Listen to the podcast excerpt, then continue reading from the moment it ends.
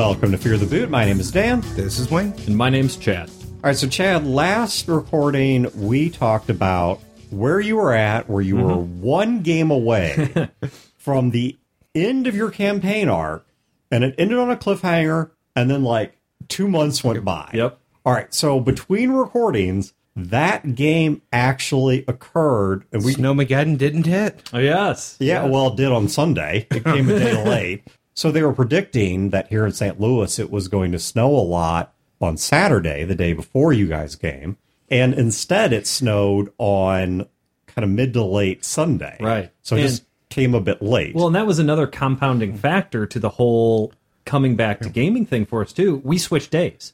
And a whole long story of why we did. It's not important, but we went from late afternoon and evening on Sunday gaming, which we had been doing for years, For as long as I have gamed. Years and years and years. And we switched it to mid afternoon Saturday, and we did that for the first game that Saturday. Mm-hmm. So we were all out of, you know, sorts and everything. but it did happen. yes. So now, all right, after, after we talked about it, kicked it mm-hmm. around, let's hear what happened when this actually, when the rubber hit the road. What is the after action report? What actually occurred? And obviously, Wayne, you can get on this too because you were mm-hmm. a player in the game. I think it went really well. I, I took all the advice that you guys and Dawn actually, I had gone to her for advice and she gave me the exact same advice you guys did. And so I went with it. I let everybody kind of get it out of their system, you know, talk and stuff, which surprised me in that they were really interested in talking. When everybody got together, I mean, there was a little bit of talk, but it wasn't like, oh, I did this and this is what I've been doing for a month. It's more like, no, I'm ready to game. Let's go. A sort of thing. And That was very. I noticed that too. Normally it's the exact opposite. Mm-hmm. But I didn't want to talk about what I was doing. Right. I think people were pumped for the game, which was good. We went downstairs and b- before we went into it, I gave a little disclaimer where I'm like, okay, guys, just so you know, we haven't gamed in a month. I left it on a cliffhanger. You know, it's hard to get back into games and such. There might be a little bit of anticipation for this game. This is the last one. It's really hard to time games. You know, it's like I have X amount of hours of content well, this is the last game. I can't pad it, so it might be a little short. Or and I, I just kind of prepped everyone, and everyone was like, "Yeah, we know, we don't care. Go do it." and I'm like, "All right." I jumped in and I rolled the scene back a few minutes, not a huge amount, but basically to the assassination mm-hmm. and the reaction to it. And I narrated that. I took your guys' advice too, and I made it very visceral, a little on the gory end of it. Um, You went full Carrie, dumped a gallon or two of pig's blood on the table. Well, Well, it wasn't really rolling because there was a frost brand involved. So it was more. The blood was icicles. Blood frozen sickles. blood hitting her face. Yeah. All right. yeah. All right. The the frozen blood of your murdered mother hitting you in the face. It was kind of like where I started. That. So wait, I got a question, just Yeah. clarification on something. You said you didn't want to talk about what you'd been doing. Do you mean because it was something you didn't want to talk about, or you were trying not to break the mood? because I lost a dog over the the colony. Okay. So Okay, I, so, all right. I didn't want to talk about my weeks Gotcha. because they were bad. Yeah. Okay, gotcha. So you, all right, I was just trying to make sure I understood that, Yeah. that mm-hmm. comment. But all right, so it sounds like everyone came already with that buy-in, ready to go. That you didn't have to Yeah. do a lot of cat herding. Right, right. I did not do a recap. In fact, I even said because I do that thing with the poker chip. Somebody give me a recap. Here's your free reroll for the night. Usually goes to Wayne because he really needs it. And so I held the poker chip up and I said, "We're not doing a recap." I put on tail. This is for anyone to use, and then I just went into it. I just started rolling, and I think ultimately, like like the whole game, I think it went really well. There were a few moments in the beginning where I was a little concerned, where there were there was some joking that was a little, I guess, a little too light for the scene, Yeah. but that fixed itself pretty quickly. Yeah, I think that the going really visceral with the description of the murder kind of made that go away. In fact, so when someone makes a joke and it's a little bit of an inappropriate joke, and this is not gaming, this is just a social thing, Yeah. you can either call them out on and say, hey, that's unacceptable, or you can make a counter joke to it. You know, like in Archer where they go, oh, in a inappropriate sort of thing. It lightens the mood, yet sends the message that that this isn't the time. Right. And so I made one or two of those those kinds of counter jokes In fact, I specifically did the Archer uh, and a Propes thing. This would be funny if somebody's mom wasn't dead. Right. Yeah, exactly. You know, yeah, you play it light so you don't shoot someone in the back of the head for trying to tell a joke. See, a part of what you want to accomplish, I say you, I mm-hmm. don't mean you, Chad, I mean you, any gamer. So the undefined you here. Part of what a person wants to accomplish in a role playing game is you are trying to build emotion, mm-hmm. and the emotion creates investment and it creates. I mean, if you watch a good movie or read a good book, you go on a little bit of a roller coaster ride emotionally. You know, you get into it, you feel anger about certain things, mm-hmm. sadness, happiness, you feel this range of emotions. And that's happening because of good storytelling. And of course, in a role playing game, while a game master is primarily responsible for storytelling, the game master is not solely responsible for it. The players are as well. And I don't know that I want to dig into this too deep because I think to explain it would be to uh, touch too many scars and scabs that I'm not prepared to dance around right now. But I think there is a value because you were talking about the visceral description. Hmm. I think there is a value in game masters or even other players making each other feel a little bit uncomfortable. Mm-hmm. Okay, now before someone takes that out of context and runs with it, I am not saying you're supposed to flatly disturb the people Right. at your table. There's always a limit. Right. I would like to see the GM that hasn't pulled the creepy meter and creeped out at least one of their Yes. players to the point where they thought, "Did I cross a line?" Sure, it's it's the difference between a horror movie where people are having fun watching a Wes Craven slasher versus somebody watching an actual family get murdered. Okay, this, this is the I, I find with this group it's spiders. That's the line. Yeah. You and I both do some really visceral, Mm-hmm. descriptive spiders that cause people to be creeped out around the table. I mean, you can though, and I'm not suggesting gratuity, Right. And I'm certainly not suggesting genuinely upsetting anyone. Mm-hmm. But I think giving that visceral description, you can kind of turn that humor down a bit, Yeah. By simply taking the people to another place emotionally. Well, and think about this on a, on a sort of role playing game fundamentals thing. A good story has tension. Yes. If you always succeed, well, th- there's an episode of Twilight Zone about that. Yeah, where the know. you know the guy goes to The poker room. or Well, I. I want to go to the other place. What makes you think you're not in the other place? Ha ha ha ha. And that's the big twist, where everything is going his way and it's hell. And that's the same thing in role playing game. If everything is going your way, it's it's boring and it's hell. It's a, it's a Yeah. bad game. So one of the ways that game masters make things not go people's way when the dice aren't helping them not have things go their way is that they can they ratchet up the tension and it is the peaking of that attention and the release of it that makes the story so let me talk about one of my players laura she was a ranger and this tension peak and release happened in this last game she had been somewhat stalked and haunted by this undead assassin who was trying to kill her parents. And the big mystery of why, and oh my god, of re- revelation, maybe her parents deserved it. The twist of, well, they're still my parents, and what do we do? And we have to stop this guy because he's horrible. And can we stop this guy? It's not a matter of my attributes, my levels, my abilities, and my friends. It's a matter of I, Chad, was able to make this guy so creepy and so personally affected that her character was scared of him. The group could take him easily. He was like a challenge rating below their level, but it was the psychological fear that I had put in into that character for the character, not the player, because I'm not some crazy psychopath genius. But through the game, there was this fear, this dread, hints that he had left behind, that he was in the area doing things that they hadn't heard about him in many sessions. And then it comes up and it's like, oh my God, Reed is here. What do we do? I am really scared, sort of thing. I am this D&D godlike character and I am afraid of this one character because it was a good story, because it tied into her character and it, it affected her character. It's really well. So this climax of this story is that this Reed character kills her mother in front of her, and her mother is infinitely more powerful than she is and could wipe out single handedly the entire party. And they knew that on a meta level. And this guy just assassinates the f- out of her. I mean, just murders her. right in front of her, and there's nothing they can do to stop it.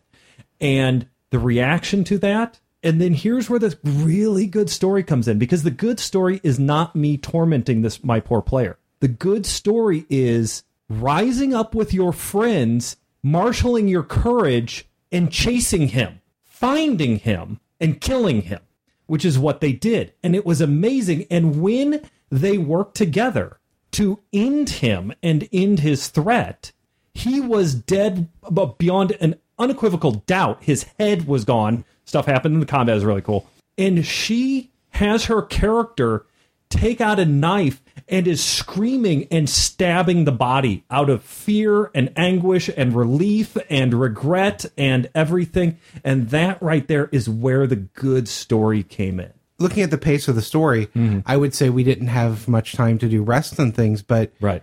we had to after that too because Yes. that was our big battle of the session and i was basically me i rolled a one i rolled a three i rolled a five i rolled a one and i had a potion that i took ahead of time that would have made me do extra damage if i could have ever hit him It was a plot potion. And it- i contributed nothing to the entire combat. you just need to let him from this point forward just roll instead of a d20 he gets to roll a d12 plus 8 so that way he will never roll below a 9 which is still enough to fail it means he will fail frequently Yeah. but at least narrows his range of failures Yeah, I thought about that afterwards, and I didn't know if you would have done the. I mean, it was us that said we were going to take a rest, but Yeah. I think that was partially because everyone just felt we were out of everything, and I just rolled really, really badly. So one of the things I did in this game too is they had two encounters that I needed them to have to complete the game. One, they had to resolve what was going on with Reed with this assassin. They had mm-hmm. to face him, they had to rise to the occasion and overcome the entire concept of Reed and his threat. But Reed was not the main thing that was going on. Reed was a symptom of other things the main big bad, the central mystery, the giant monster, the the book, this evil, horrible book that was they uncovered was the cause of everything that Laura's father took and used and it changed him and made him powerful into a monster basically. And they had to stop that. And they had to, to to realize that and stop it. And i was thinking through the whole thing of dealing with this problem that we talked about last week you have to once you get it going once you get the engine running you need to use your your fundamentals your gming fundamentals. You need to keep the pacing good. You need to put spotlight on each individual person and highlight their strengths and coolnesses. You have to spotlight the entire group. You have to you have to keep the party together. Because if the party's split that's okay in a regular game but we're trying to keep momentum going here. We don't want people sitting idle you have to give them shared victories. You have to make it seem real or it has to be real. There has to be that that option of failure in there. It's all those basic fundamentals. You you have to bring in characters. You have to keep their voices. You have to have the consistency all of that. And one of the problems that i was facing before this that I didn't bring up on the episode was that there are two huge fights. D&D roll initiative fights in a what was it 5-hour session.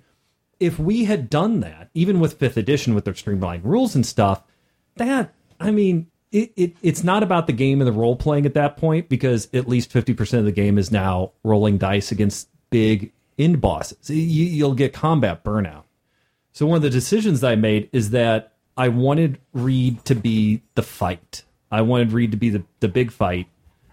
I'm not exactly sure why. I, I think because it it lends itself to a combat encounter. You, you very viscerally end him and end his threat. Well, I don't know if this went into your thoughts board or not, but when I look at it, if I were to choose between the two, one of the reasons I would have chose Reed as the big fight is Reed was there from nearly the beginning. Yeah. He was there from maybe session three or 4 mm-hmm. And he had been the background thing to be overcome, and doing it the actual combat rolling out was overcoming him in the way that he should have been overcome. Right. What I wanted to do for the last fight, which I had since the beginning of the game a year ago, I had planned as being the final fight. What I turned it into was more of a obstacle dungeon type thing, you know, where you know you have to do this, you have to do this, but it was a big monster in a room. What I did is I had like conditions for victory, so to speak. There was this whole prophecy thing. Uh, they they had been getting visions and such that I had been slowly feeding them through the game. That was basically foreshadowing or, or directly viewing what this fight was going to be like. So I had wondered something about that. Mm-hmm. So you'd been doing that since nearly the beginning. When did you decide that that was my character having dreams of it? Uh, when your character hit third level, so about halfway through the game. That's what I was wondering if you already were having them, and then that just is that was just a hey, that's a really cool tool you just p- dropped in my lap. Yeah. So I was doing flashbacks where okay, so you the game would start in the future, although it was without context and the players didn't know it, but it focused on one character. And it was this fight in the throne room.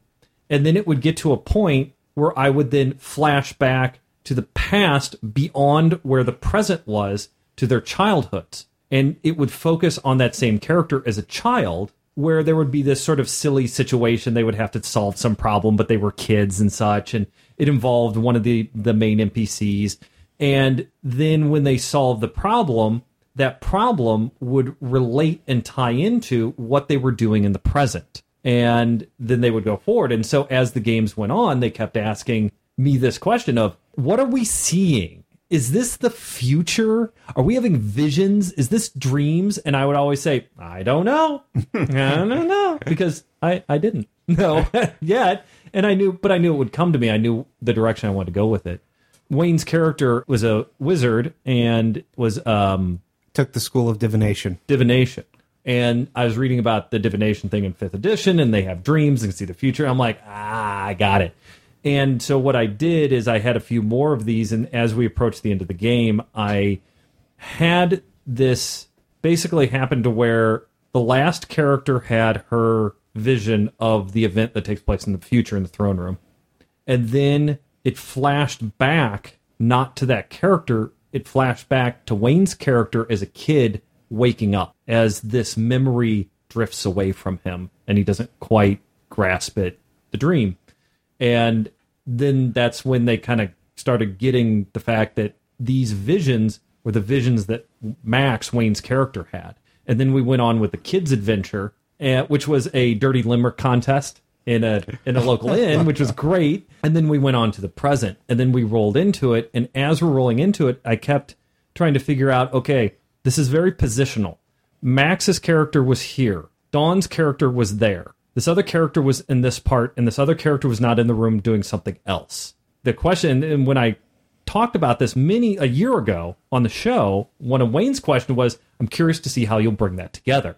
And when he asked that question, the thought that went through my mind was, yeah, so am I. so I didn't have a plan. I didn't know what I was going to do. So through the session, I started planting that some of the characters, the adult, older characters who knew Max, Wayne's character, and knew what his abilities were, dropped left handed sort of comments of, well, we don't know what's going to happen. And they said, well, I bet Max does, sort of thing, and then carried on because Max did know what was going on because he was having the dreams. And that's when they were marching to the throne room that they knew out of character what was going to happen because they were there for all of the visions, but in character didn't know. And that's when I handed Wayne a note saying, You, because they're having the conversation in character of, We don't know what's about to happen. I handed Wayne the note of saying, You do know what's going to happen. And this is what needs to happen. And it was to his character. He had like a sort of not a vision, but just this knowledge now. So going back to the sort of central topic here, mm-hmm. Wayne, did it feel like reaching back in the game like that helped keep you or draw you into the moment? Like that gave you a sense that there was a payoff occurring here? Or There definitely was a payoff to it, and it was I'd been waiting to see how this scene was going to play. The way Chad played it with handing me the note card, that was then my ability to help him position everyone else into in there. Okay, so see now here we go back to the mm-hmm. players, you know, have a role here in helping the GM. Because that's immediately what my character did. Yeah. Was he starts laying the groundwork for everyone to be where they need to be for the scene. And going back to what we were talking about of, of that visceral, emotional, bother your players sort of thing, in Max's vision, Wayne's character, Max's mm-hmm. vision, the beloved gnome bard NPC who's posing as the king, in the vision, he gets killed. And what I wrote is, you know, you know what you have to do. You know Grace has to go for help. You know Rohild has to challenge the monster. You know that uh Lashana. Lashana has to question her father. And at the end was Max's thing. You know you have to be behind the throne to be there for Oz when he dies so he doesn't die alone.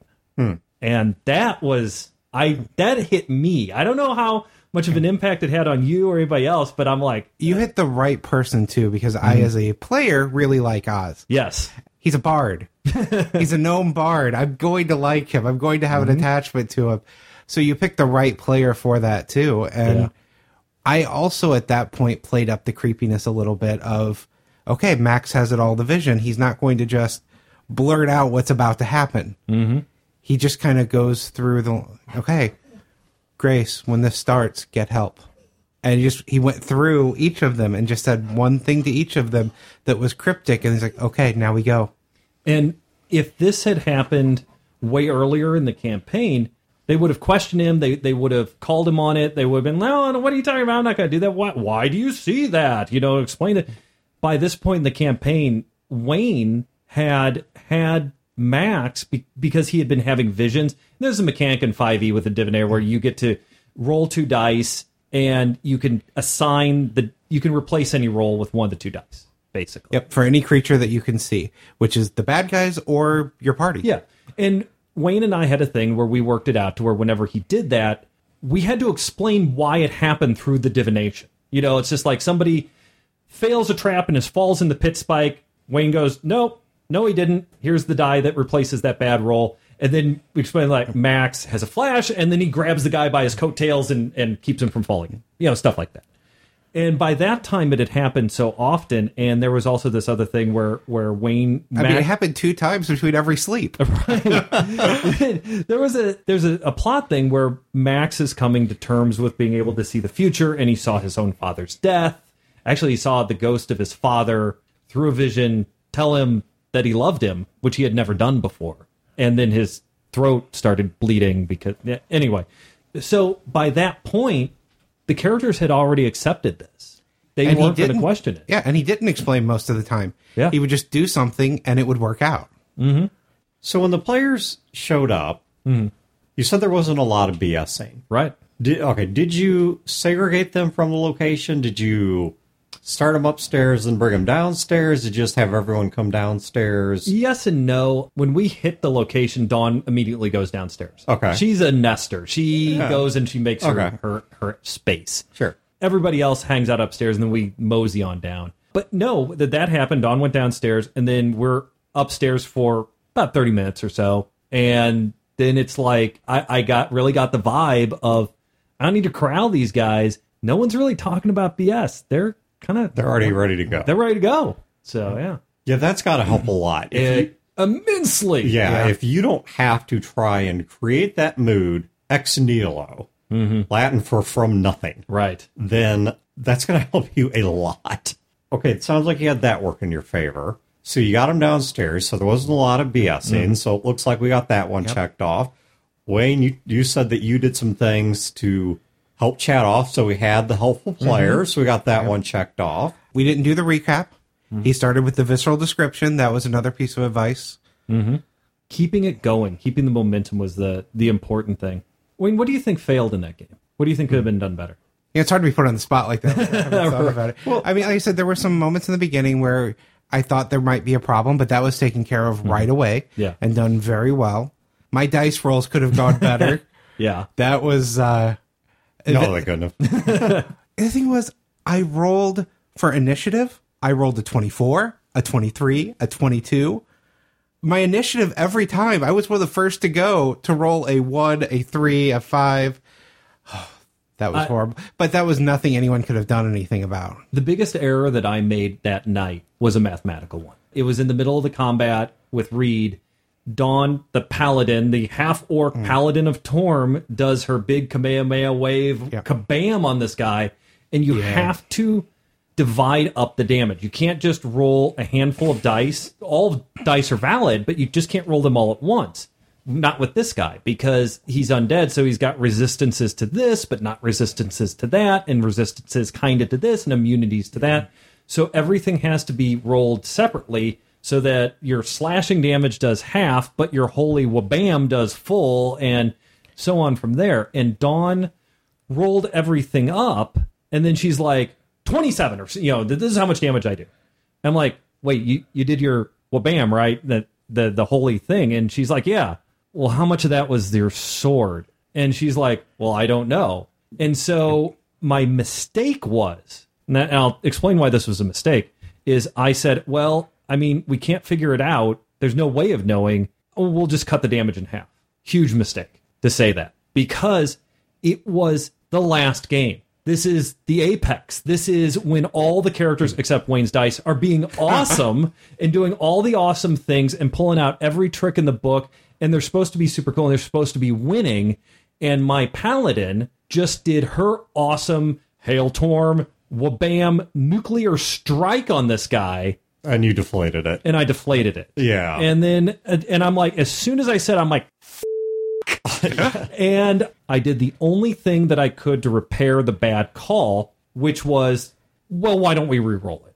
Because you could get more damage if you re-roll it. yeah. So, One thing I would suggest for if we come back for chapter mm-hmm. two for that things like that, suggest to the players rolling different colored dice for mm. different things. Yeah, that's that way, good. if it's after the fact, you can look at it and say the red dice were my sword, the blue dice Yeah. were this, and that was something I never even thought about because we hadn't dealt with much resistance. that's Yeah, an age old trick with D and D. You different die colors mean different things. That's something that people have been doing for years, and with good reason. I mean, for mm-hmm. something like this, because I think the second worst thing you could have done mm. is take a dramatic moment and stopped it for hardcore math. Right. You know, it, okay, granted, sometimes there's tension to waiting on the ref to make the final call mm-hmm. of, you know, does the play stand or not? Usually there's not. Yeah. And so stopping a dramatic moment for math, I think, is a risky move to begin with for dramatic tension. But I think the only thing you can do that is worse is, yeah, to simply, when you've run out of road, mm-hmm. be like, yeah, your engine just gives out and dies. Isn't that cool? That's awesome. Yeah. So one thing that I I thought was going to happen, we got to the final fight, we finished that, and then game over. Yeah. So at my first thought at that at that point is, well, we've we just ended at the climax without any. Yeah. I don't know what I. Release. Yes, Yeah. anything after Any anything follow uh, up. There's no. Yeah. So at, my thought at that moment was, oh, we just hit a brick wall here. Right. Then you followed up though with a epilogue. Yes. very small epilogue. It didn't wrap anything up. It added a whole new mystery, but that's something you have to have after one of these a big ending. You can't end with the big final battle. Is what you're looking for, Wayne? Because typically, if I remember my literature right, Yeah, and I can't think of the name of what it. comes between the climax and the epilogue is the anticlimax. Mm-hmm.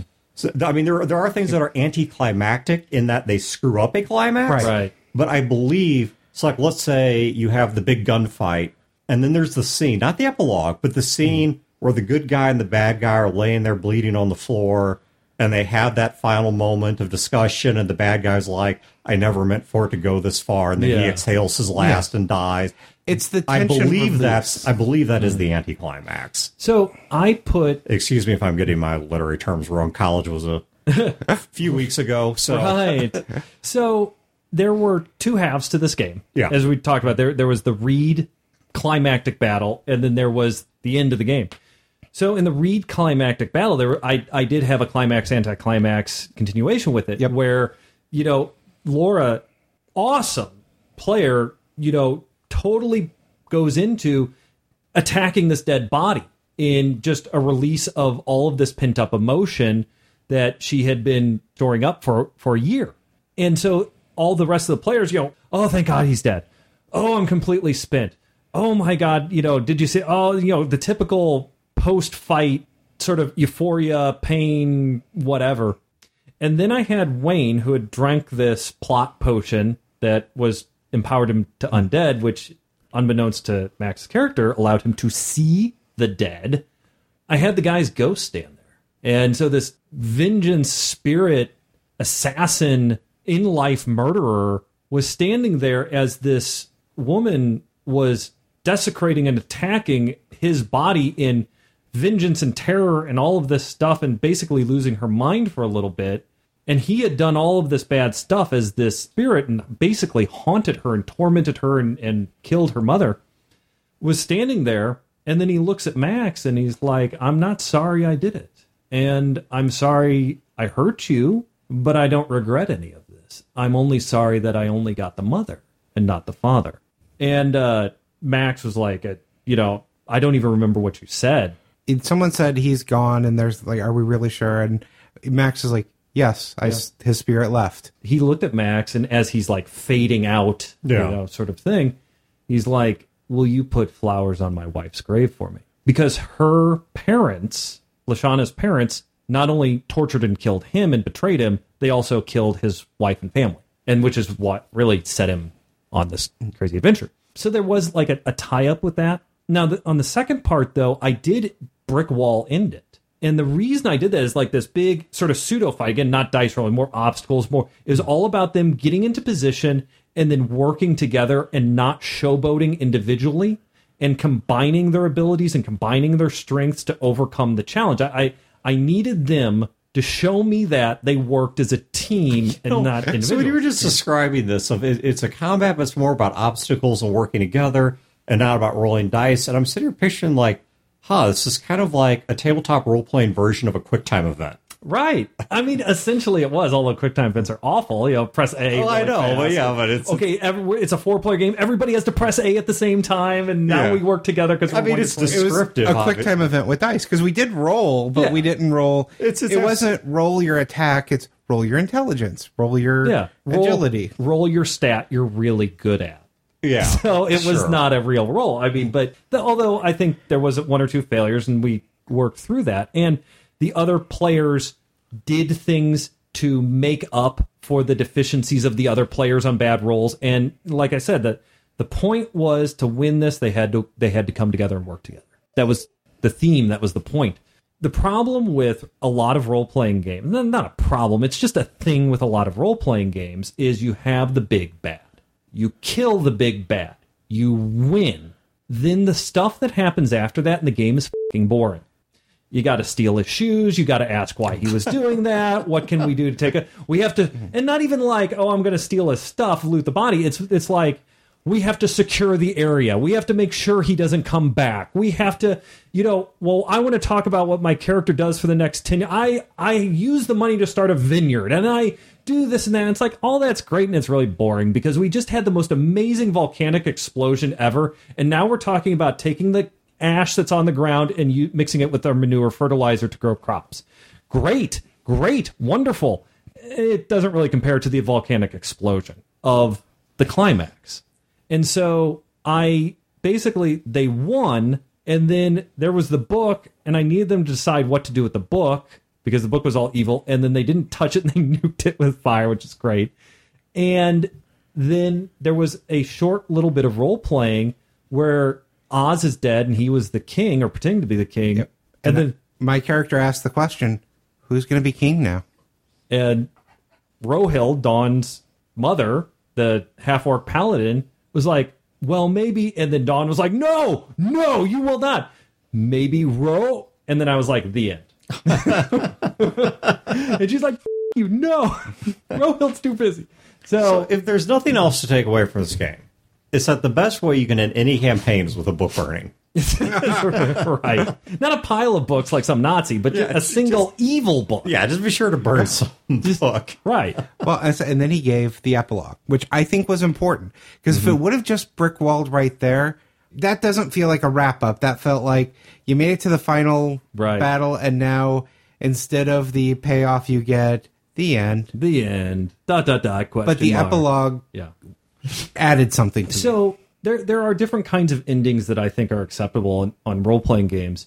If this were a big, huge, long campaign, this is a year long campaign. I know there's longer, but if this were a big, huge, long campaign and this was the end period, done, Yeah. full stop. I'm not going to run another part of this. We're moving on to bigger and better things.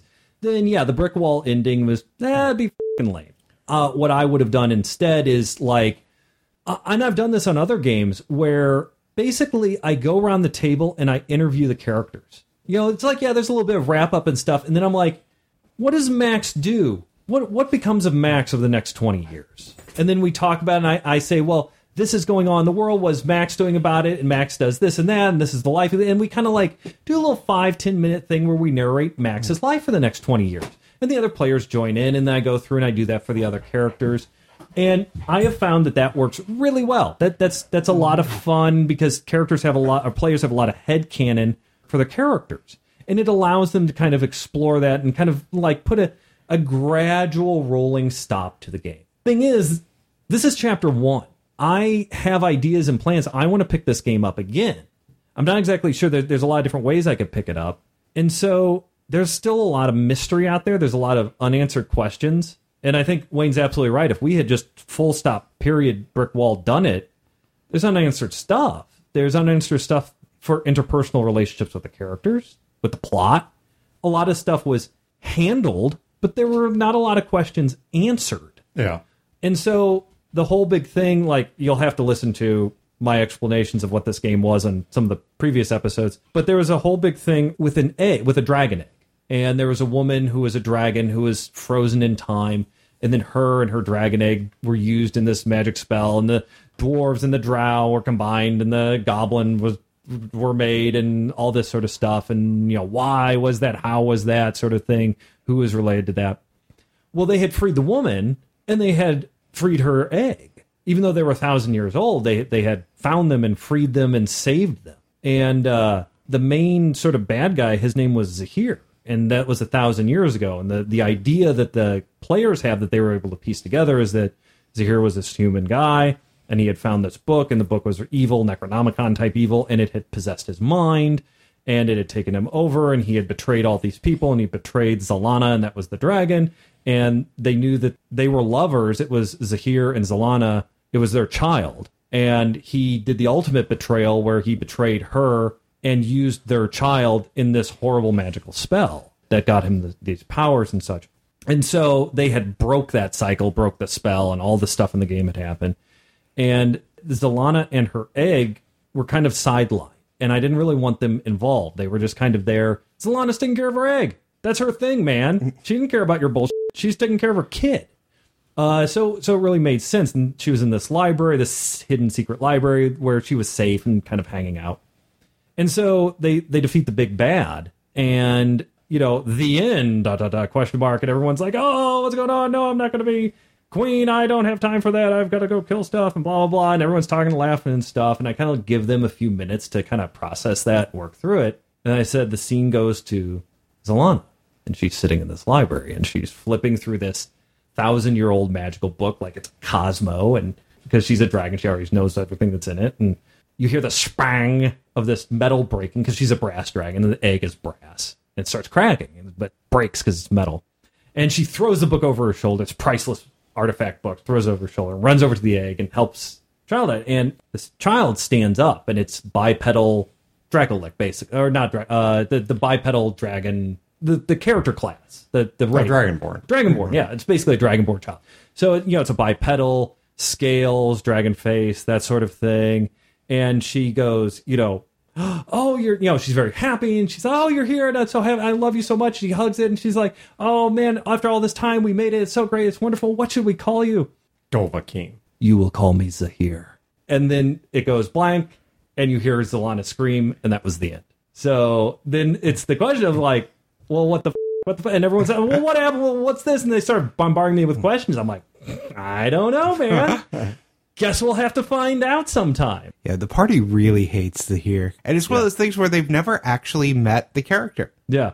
The character Well, was dead before I made this character who died like 25 years ago, who had lived for like a thousand years, died 25 years ago, did all this evil. They weren't even born when this guy died, right? They hate him so much that at the end, one of the players exclaimed, We killed this guy twice. And I knew he was coming back.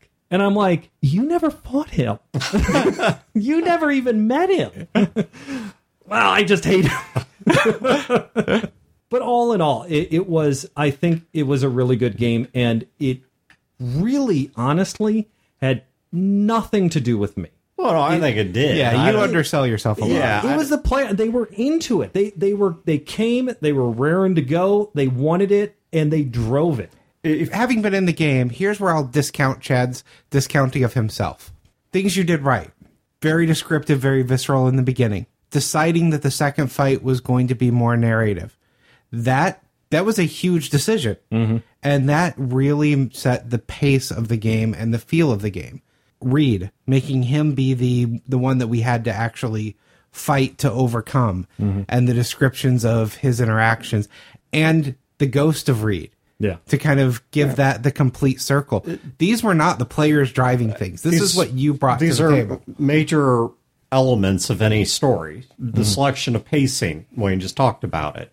The decision of what to focus on and focusing on the parts that the players cared about, which once again Wayne just talked about, which isn't just the conflict, but is also the effects of the conflict on both the good guys and the villains. So you have with climax and, and once I'm remembering the right term, anticlimax as well there were absolutely things you did. I mean, I have no problem sitting here and thinking of tons of movies I've watched where I can say, wow, this movie sucked for a particular reason. You know, it's not because nobody brought it, it's because one party didn't bring it. Hmm. One person didn't handle their role well. Or maybe the actors and actresses were all great, but the writing just wasn't there. Or maybe the writing was there and the actors and actresses were fine, but the choice to do found footage shaky cam was a poor one. It, and by the way, it, it always is. always it's poor always one. a poor decision. And so, I mean, no, I, I think for, if the game worked, hmm. you had to have done something right. I mean, unless it was a pure RP session where you just sat there and doodled, then, and even then, if you have a pure RP session that works, that's only because the game master brought it at some point prior in the game.